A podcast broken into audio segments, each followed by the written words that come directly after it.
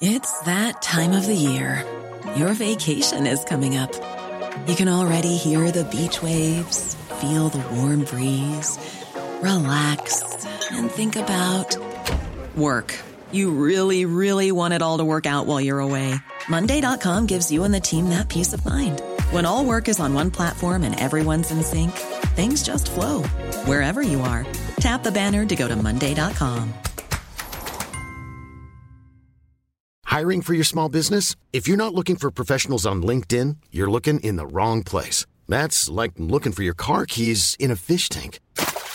LinkedIn helps you hire professionals you can't find anywhere else, even those who aren't actively searching for a new job but might be open to the perfect role. In a given month, over 70% of LinkedIn users don't even visit other leading job sites. So start looking in the right place. With LinkedIn, you can hire professionals like a professional. Post your free job on linkedin.com slash people today. Hey, it's Ryan Reynolds, and I'm here with Keith, co-star of my upcoming film, If, only in theaters May 17th. Do you want to tell people the big news? All right, I'll do it. Sign up now and you'll get unlimited for $15 a month in six months of Paramount Plus Essential Plan on us. Mintmobile.com slash switch. Upfront payment of $45 equivalent to $15 per month. Unlimited over 40 gigabytes per month. Face lower speeds. Videos at 480p. Active Mint customers by 531.24 get six months of Paramount Plus Essential Plan. Auto renews after six months. Offer ends May 31st, 2024. Separate Paramount Plus registration required. Terms and conditions apply if rated PG. Du lytter til en podcast fra TV2.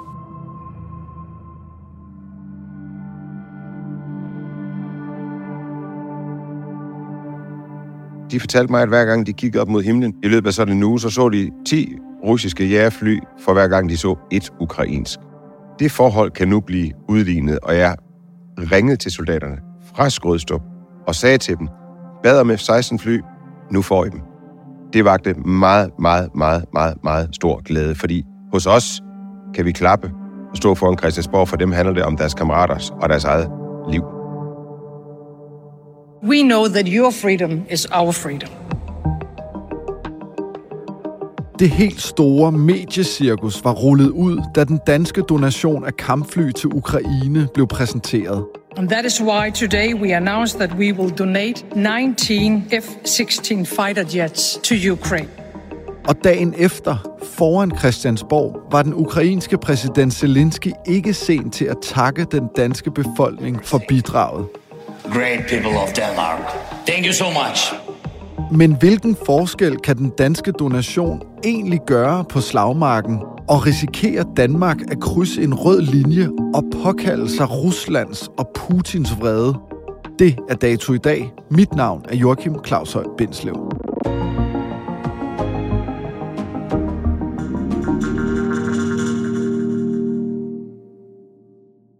Rasmus, det er ikke tit, du dækker historier her i Danmark. Det plejer at være i udlandet. De seneste dage har du så været helt tæt på den ukrainske præsident Zelensky her i landet. Hvad har det egentlig været for nogle dage?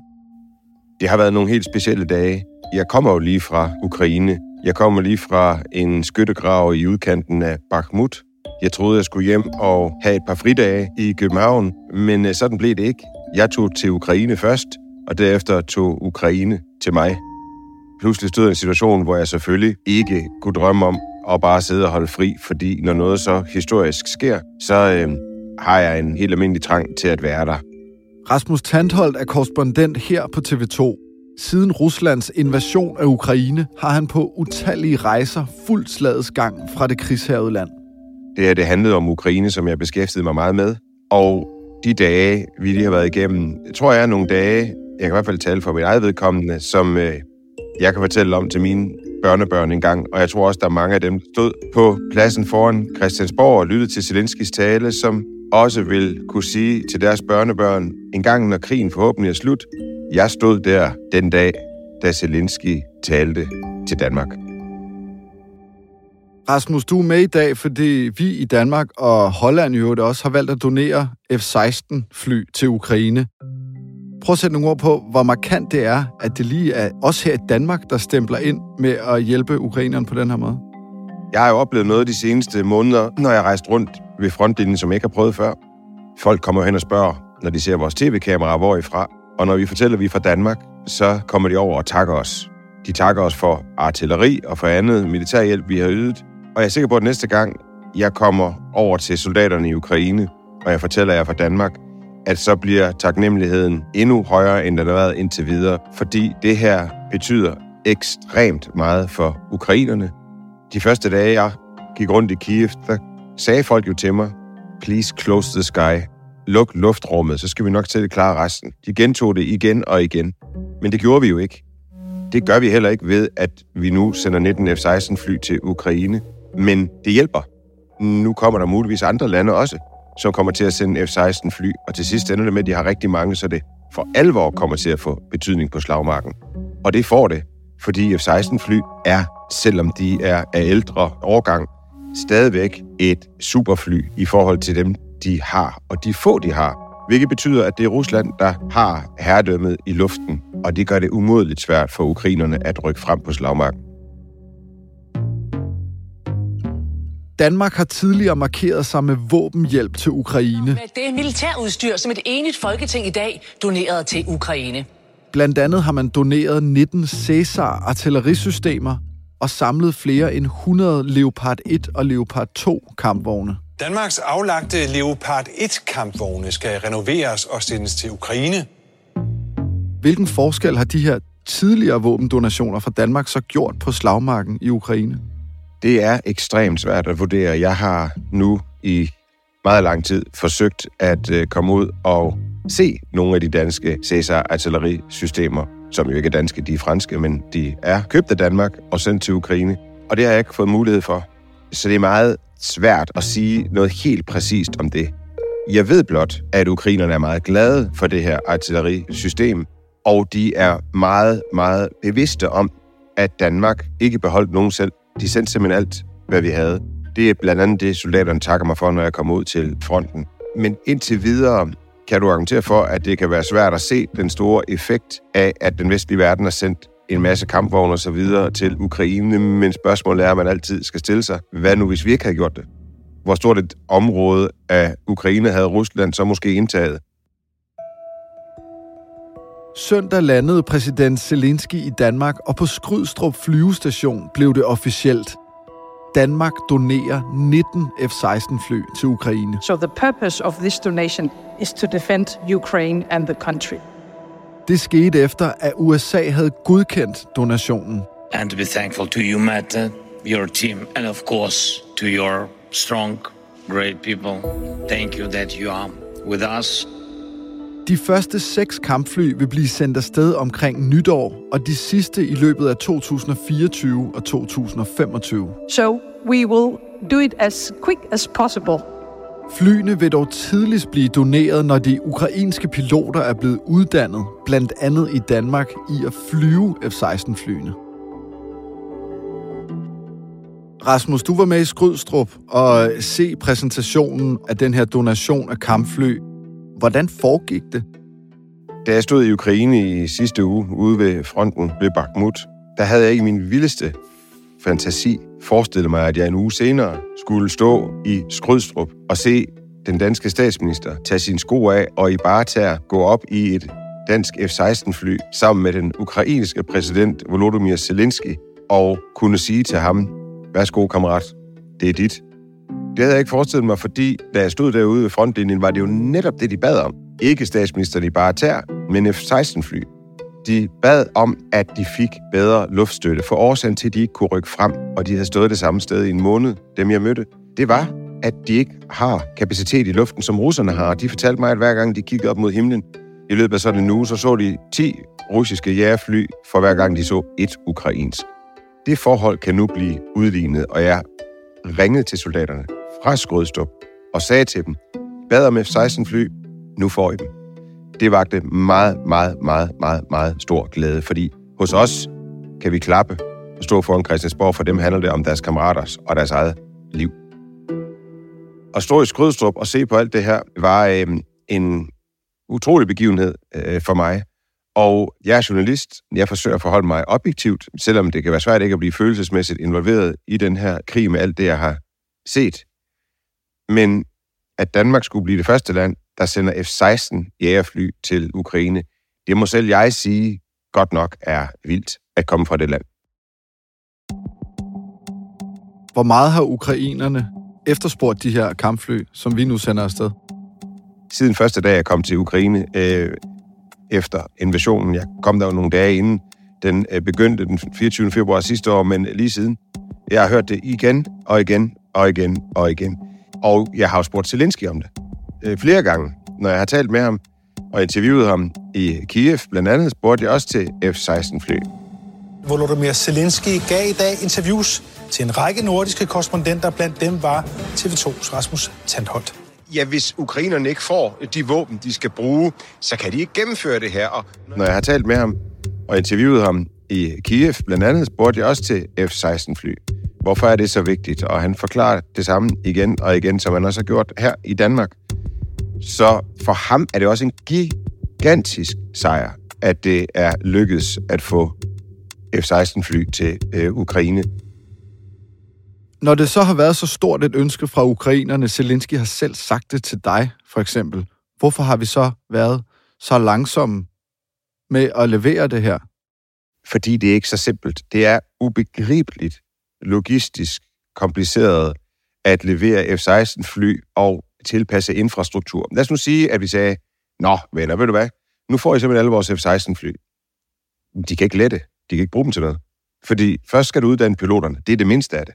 Du skal uddanne alle de mennesker, der skal vedligeholde sådan et fly. Og det kræver ekstrem vedligeholdelse også i forhold til andre ting, som for eksempel startbanen. Og den skal være lang nok til, at det kan lette. Det er ikke bare noget, de har i Ukraine, måske nogen, men andre skal udvides, og med ny asfalt, og der skal indsættes materiel, der kan sørge for at holde dem rene, og så videre, og så videre, og så videre. Så det er noget, der tager tid. Så kan man så berettiget også spørge spørgsmålet, men hvorfor stille spørgsmålet, hvorfor gjorde de ikke bare det fra starten, så kunne de gå i gang med træningen fra day one. Fordi på det tidspunkt var der ikke nogen, der vidste, hvordan det her endte. Så vi sendte, lad os sige, vi sendte 100 F-16 fly til Ukraine, øh, og der var jo mange, der frygtede, jamen de kan ende i russernes hænder. Hvis de ender i russernes hænder, ja, så har de noget af den vestlige teknologi, som vi ikke ønsker, de skal vide særlig meget om. Og selvfølgelig har man også skulle føle Putin på tænderne. Hvad kan Rusland? Hvor vanvittige er det i forhold til brug af atomvåben osv.? Kan vi gøre det bare sådan, uden at det øh, ender med, at der lander en atombombe øh, i København? Altså for nu at være helt ærlig, det er jo det, er jo det man, øh, man, man, man frygtede. Så alle de spørgsmål har man jo skulle tage stilling til. Den her modoffensiv, som vi ventede længe på, ville gå i gang, det blev til en sommeroffensiv og ikke en forårsoffensiv. Altså, den her modoffensiv, den har været i gang længe. Er det for sent, at det her kommer? Altså, det er jo først øh, omkring nytår, at de første F-16-fly kommer fra Danmark. Jeg talte med en øh, dame i øh, Kiev, øh, som i et øh, tidligere klip, et par dage efter invasionen, øh, som nogen måske kan huske, fik mig til at, øh, at øh, bryde lidt sammen midt på gaden. Protect our sky. Help our troops. Natalia, I will let you go. I mean, you need to protect yourself. You need to protect uh, your mother. We don't know what's going to happen for the next couple of uh, of hours. So I wish you I, I wish you good luck. Yes. Okay. Take care. Take care. Det her det er Natalia fra. Huh. Det er Natalia fra uh, Kiev, som er bare en af mange, mange. Åh, oh, fuck. Uh, og en mødte jeg et år efter. Uh, det var en, der sagde, please close the sky. Og et år efter, der begyndte de første altså, små aftaler omkring jægerfly øh, fra blandt andet Polen og så videre, og kom ind over, der kom nogle øh, MiG-jæger og så videre. Og da, hun, da jeg spurgte hende om præcis det spørgsmål, sagde hun, It came late. Not too late, but late. og det er muligvis rigtigt. Det er klart, hvis de var der nu, ville det gøre det meget nemmere for Ukraine, men det er de ikke. Så når de kommer, tror jeg, det kan få en ret stor betydning afhængig af antallet. Men lige nu rykker Ukraine faktisk frem på slagmarken. om end det går langsomt, så øh, har der været nogle mindre gennembrud her på det seneste. Så lige nu ser det ud som om, at øh, offensiven rykker meget langsomt frem. Kunne det gå hurtigere med jægerfly? Ja, øh, det kunne det godt. De har jo nogle jægerfly, Ukraine, men med F-16 selvfølgelig kunne de det. De første F-16 ankom til Danmark i 1980. Her har de siden været indsat i en række forskellige internationale operationer, blandt andet på Balkan, i Afghanistan og i Irak. De stod i forvejen til at blive udfaset, da man har valgt at erstatte dem med nye kampfly af typen F-35. Sådan helt konkret på slagmarken, hvad er så forventningen, at de her danske F-16-fly vil gøre af forskel? Der er flere forskellige ting. Et F-16-fly, og lad mig lige understrege, at jeg er ikke militær ekspert, men det er jo, hvad jeg hører fra militære eksperter, og jeg er selv siddet i et F-16-fly i øvrigt, og fløjet et F-16-fly, jeg sad på bagsædet, skal jeg lige understrege. Et F-16-fly er jo en svejserkniv. Det kan bruges til mange forskellige ting. For det første, som Zelensky siger, det skal bruges til at forsvare Ukraine. Og det er jo så et definitionsspørgsmål. Hvad betyder forsvar? Nogle siger, at angreb er det bedste forsvar. Men når du skal forsvare Ukraine, handler det om, at det kan skyde missiler ned. Når russerne sender missiler ind over Ukraine med et eller andet bestemt mål, det kan være militært, civilt, eller hvad det nu er, så kan et F-16-fly, der er på vingerne, skyde ned. Det er jo ret vigtigt. To, et F-16-fly kan også bombe bag fjendens linjer, ammunitionsdepoter, øh, våbenlager, øh, brændstoflager, ting, som russerne skal bruge i øh, deres kamp mod øh, Ukraine, og for at forsvare frontlinjen. De ting kan øh, et F-16-fly også bidrage til at ødelægge. For det tredje kan det også bruges som en form for beskyttelse, når de ukrainske soldater rykker frem på slagmarken. Og øh, det vil sige beskyde øh, russiske stillinger. På den måde kan du både bruge det i et offensiv, men du kan også bruge det defensivt. Hvor meget af det her er signalværdi og et håb om, at der er andre lande, der vil følge trop og også sende fly? Kæmpe signalværdi. Kæmpe. Det billede af Mette Frederiksen og Zelensky, der sidder op i cockpittet på et tosæder F-16-fly, er jo billedet, der gik verden rundt. Yes. Yes, man. Thank you so much. Og øh, Vladimir Putin har muligvis også set det. Og det er jo en måde, hvorpå Zelensky siger, prøv at høre, det kan godt være, Rusland, at de håber på, at vores allierede, de er ved at være trætte, men det er de ikke. De er faktisk lige skruet voldsomt op. Og nu sidder jeg i et F-16-fly, og snart sidder der en ukrainsk pilot i det her F-16-fly og sender missiler afsted mod dine soldater. Og det er, uanset hvad russerne siger, ikke noget rart syn at se i forhold til krigens gang for russerne. For det andet, ja, der er nok også andre lande i Europa, og måske endda USA, øh, der nu tænker, okay, hvis de tør, for det er jo sådan set også lidt det, det handler om, og hvis de kan få det til at fungere logistisk, så kan vi også. Der er mange lande, der har de her F-16-fly. Hvad er din forklaring på, at det lige er Holland og så Danmark, der stikker snuden frem og siger, værsgo Zelensky, her har du det? Den ene forklaring kan være, fordi vi er de mest øh, modige og mest fantastiske, hvis man altså øh, er på Ukraines side i den her krig. Men der er jo også en anden forklaring. Det er, det er jo også en win-win situation for Danmark, fordi vi er i gang med at udfase F-16-fly. Det her kommer på det perfekte tidspunkt. Fordi de her F-35-fly, de kommer altså den 1. oktober, der lander det første F-35-fly i Skrødstrup. Lige nu er verdens mest avancerede kampfly på besøg på flyvestation Skrydstrup i Sønderjylland. Der tale om fem amerikanske F-35, som den seneste uge har været på vingerne over landet. Danmark har købt 27 af flyene. Man skal bruge en masse penge, når man skal indfase sådan et nyt fly.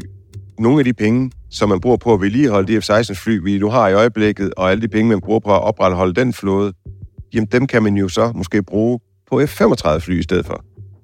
Og på den måde, så øh, passer det præcis med, at Danmark de lige nu er i en fase, hvor de skal til at sige farvel til F-16. Og sådan er det jo ikke i alle andre lande. Hvis vi lige havde fået de splinter nye F-35-fly, og vi har solgt alle vores F-16-fly til Bulgarien, eller hvad ved jeg, så er jeg ikke sikker på, at Danmark havde givet nogen fly. Det skal man bare lige huske. Mandag var den russiske ambassadør i Danmark ude og fordømme det danske bidrag, og han kaldte det samtidig en eskalering. Hvad skal vi lægge i den reaktion, der kommer fra Rusland? Jeg tror, at det er en ganske naturlig reaktion fra Rusland. Jeg tror, at den samme reaktion vil komme fra Ukraine, hvis russerne pludselig øh, fik et eller andet nyt våben fra Kina. Øh, så tror jeg også, at ukrainerne og danskerne vil sige, at det er godt nok en eskalering. Og det er jo en eskalering. Altså, det er jo ikke diskussionen. diskussion. Det, du så også bare kan sige, er, jamen, eskalering Altså, det er jo ligesom jer, der invaderede Ukraine.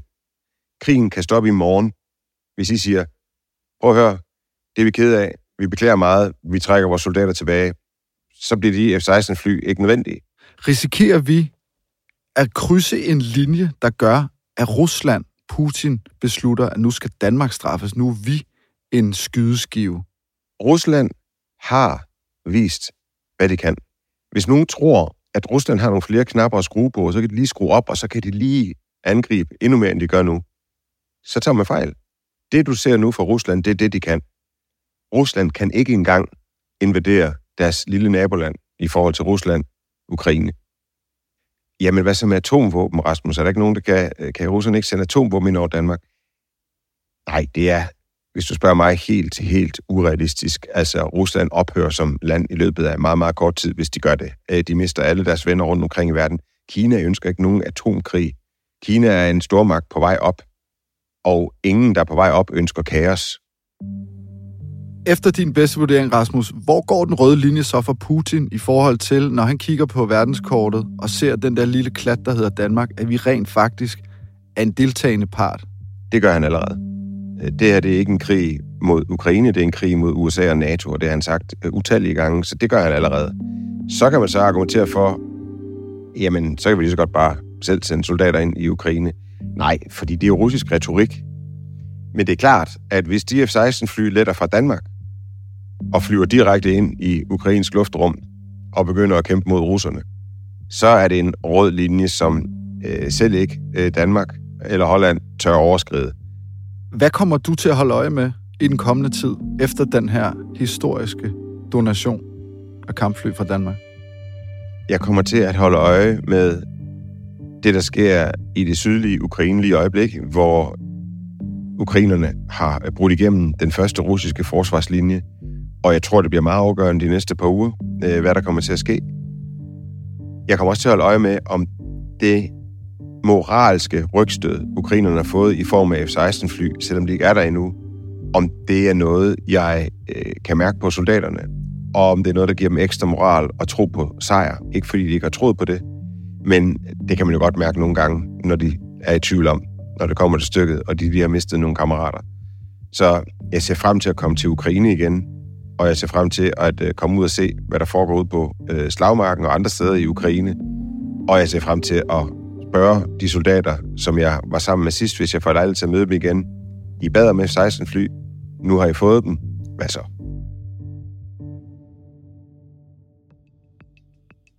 God tur og pas på dig selv. Det gør jeg. Dagens program er tilrettelagt af Emil Laversen, Ida Skjerk og Leo Peter Larsen står for lyddesign, Astrid Louise Jensen er redaktør, og mit navn er Joachim Claus Høj Bindslev. Husk, at du kan følge Dato der, hvor du lytter til din podcast.